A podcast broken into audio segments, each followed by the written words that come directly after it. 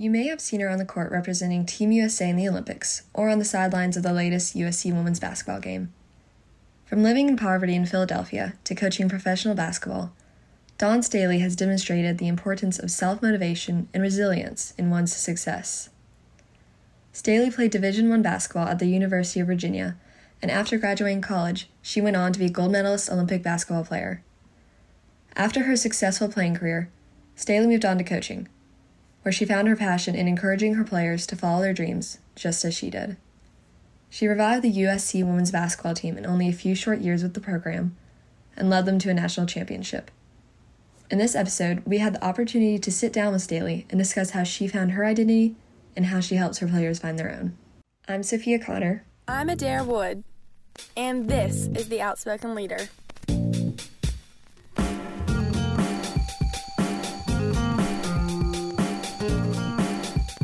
Staley's journey towards success started with a humble beginning in her hometown of Philadelphia, Pennsylvania. Just it was five of us lived in a house at one time.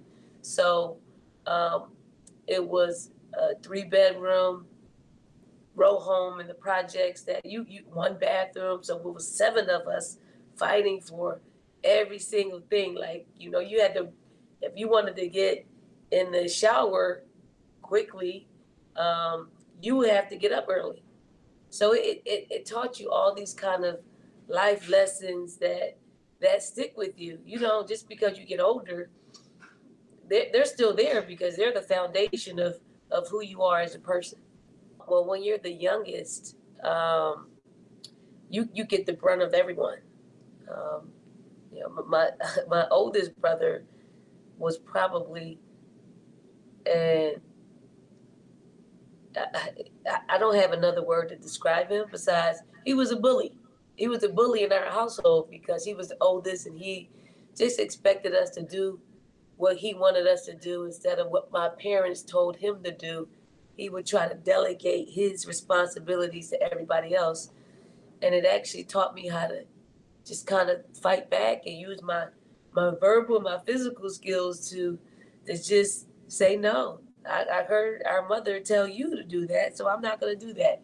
But it, it, it's just a toughness um, that you you have to embrace, and it just it it stays with you throughout your entire life. Like I think I am tough because of the household that I grew up in, and I, I wouldn't change that because there are tough people out there that you have to compete with, not just on the basketball court, but in the classroom, just in the you know in the real world. Everybody is trying to one up everybody else. Um, so I had that in my household, being the, the youngest of five. I had to I had to have an outlet for it, and fortunately for me, I, I chose sports, and in sports, um, every, you know, no no female was playing a sport in my neighborhood. I was the only one that played. I played football, like tackle football. I played baseball. I played softball. I played everything the guys were doing because I had a, an insatiable desire to to compete. Um, so um, did I hear the chauvinistic comments about you know put on the, you need to go put on the skirt somewhere. You need to you need to get in the kitchen. That yeah, I, I mean that that that was par for the course, but um, when I was able to cross them over or shoot or pass um, and compete against them at a high level, um, it actually uh, it, it quieted them down with with those with those comments. While misogynistic comments drove Staley to excel in basketball, her upbringing in the projects motivates her to work hard. Poverty had a huge impact, and still, I, I will say that, because um, I'm, I'm I'm driven by it. Like I don't want to I, I don't think I, I didn't want for anything. I didn't need for anything growing up. I think when you grow up in the projects, it is mainly what other people think of the projects. Um, who don't people who don't live in the projects who think, okay, this is a low income housing, um, you know, poor them. And it, if you lived in the projects, you're like, I, mean, I got everything that I need. I, I mean, I got everything. Like, I, I, this is a prime example. My, my parents knew I was an athlete. So my expectations um, outside of you know my ankles up, I didn't really care what I looked like. As long as I had a nice pair of sneakers, I was completely satisfied, and that was that was a big thing for me, and it was a, probably a small thing for my parents because they're like, okay, well, you know, we don't have to spend you know a lot of money on clothes. We could just make her happy with sneakers, and I was completely happy getting a new pair of sneakers. But you know, to this day, um, it, it drives me the way that I grew up. Although I I felt like I had everything I needed, but when you grow up and you see what you didn't have, um, and what you're able to provide for your for your family, um, it is the driving force of, of me continuing to work hard and to be successful. Because with success comes um, a separation from poverty. Um, so you know it, it, it drives me, but I'm not motivated by money at all. It isn't that you know, but money does come with success and you know in the profession that I chose. You know, I'm, I'm my own woman. I've always been that way. Um, so yeah, I didn't care. I mean, you you you learn to toughen your skin in in situations like that. I you know to this day I, I am who I am because I was able to stand up for myself. Staley's confidence and resilience was a leading factor in her ability to play basketball at a prestigious university. I chose the University of Virginia, predominantly white university, um, very, very different than how I grew up, very preppy school. Um, I'm inner city, I'm, you know, poverty, you know, going to Virginia, a lot different, you know, a, a, a lot, lot different than, than me. But, you know, it was a challenge. You have to accept challenges because, um, because with with anybody's journey, you're you know you you you have to fail at some point to to succeed. When I got cut from an Olympic team, like I got I, I tried out for an Olympic team in 1992, and I got cut, and that was basically my my first real like disappointment uh, because for all of my life I wanted to be an Olympian and a gold medal, and I wanted to be a national champion. And um, that was the first of my goals on deck was trying out for the Olympic team in '92. And you know, the knock on me was I didn't have enough international experience, and I was too short.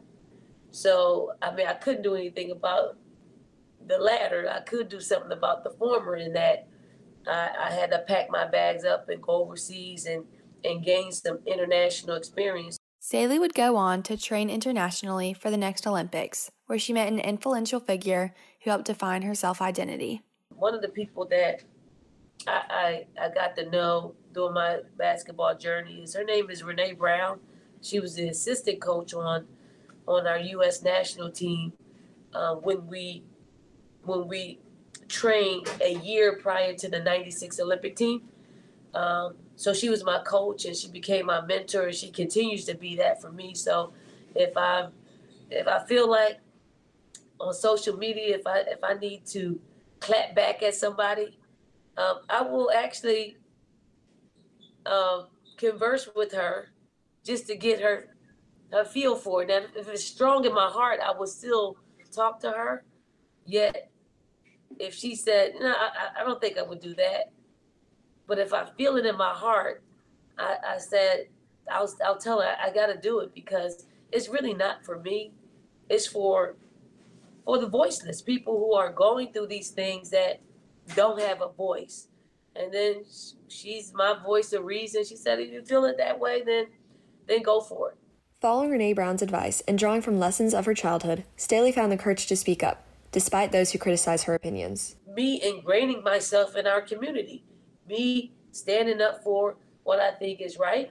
Um, and I do think the majority of people are are in agreement with some of the issues that I tackle.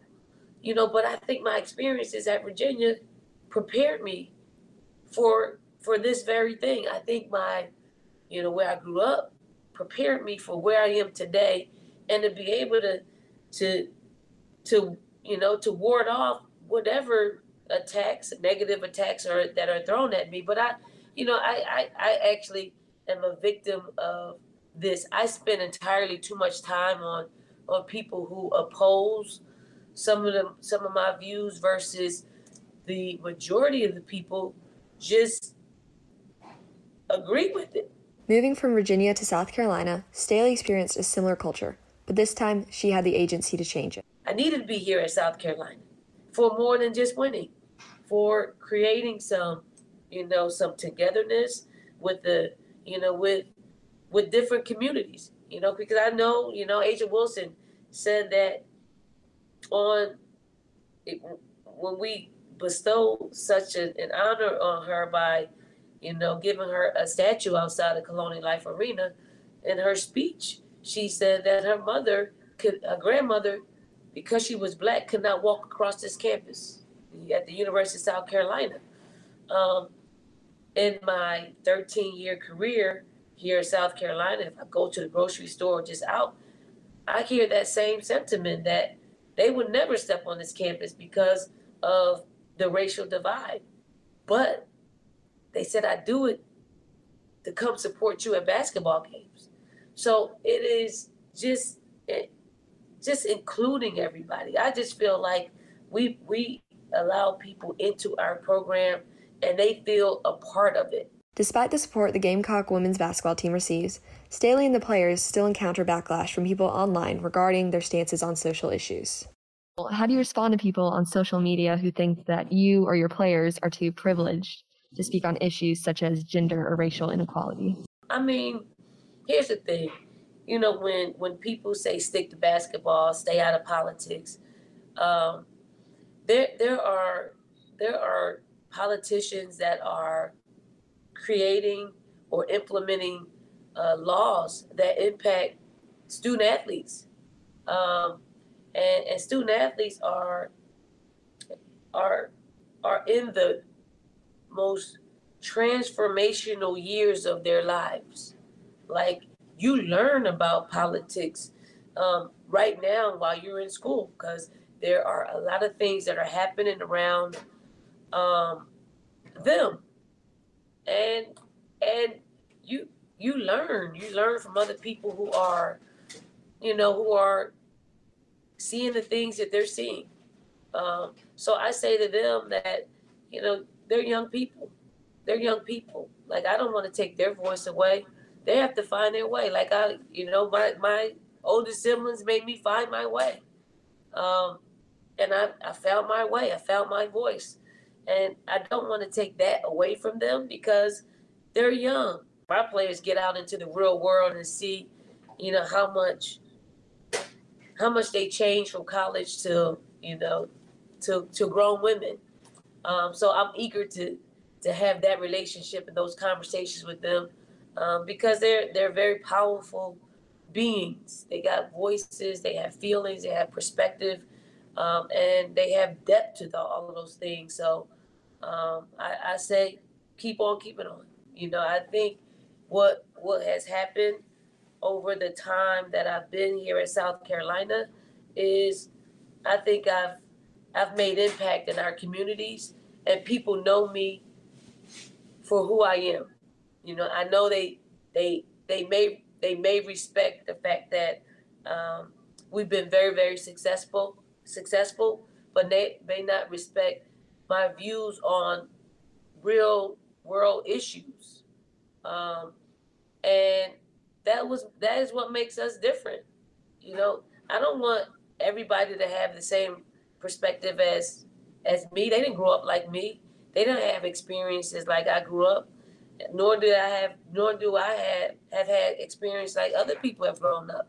It doesn't mean that we can't agree to disagree agreeably. Um, I, for one, am not going to be one that's going to shame someone or or just just speak in a negative way just because they disagree with what I'm saying or what I'm sharing.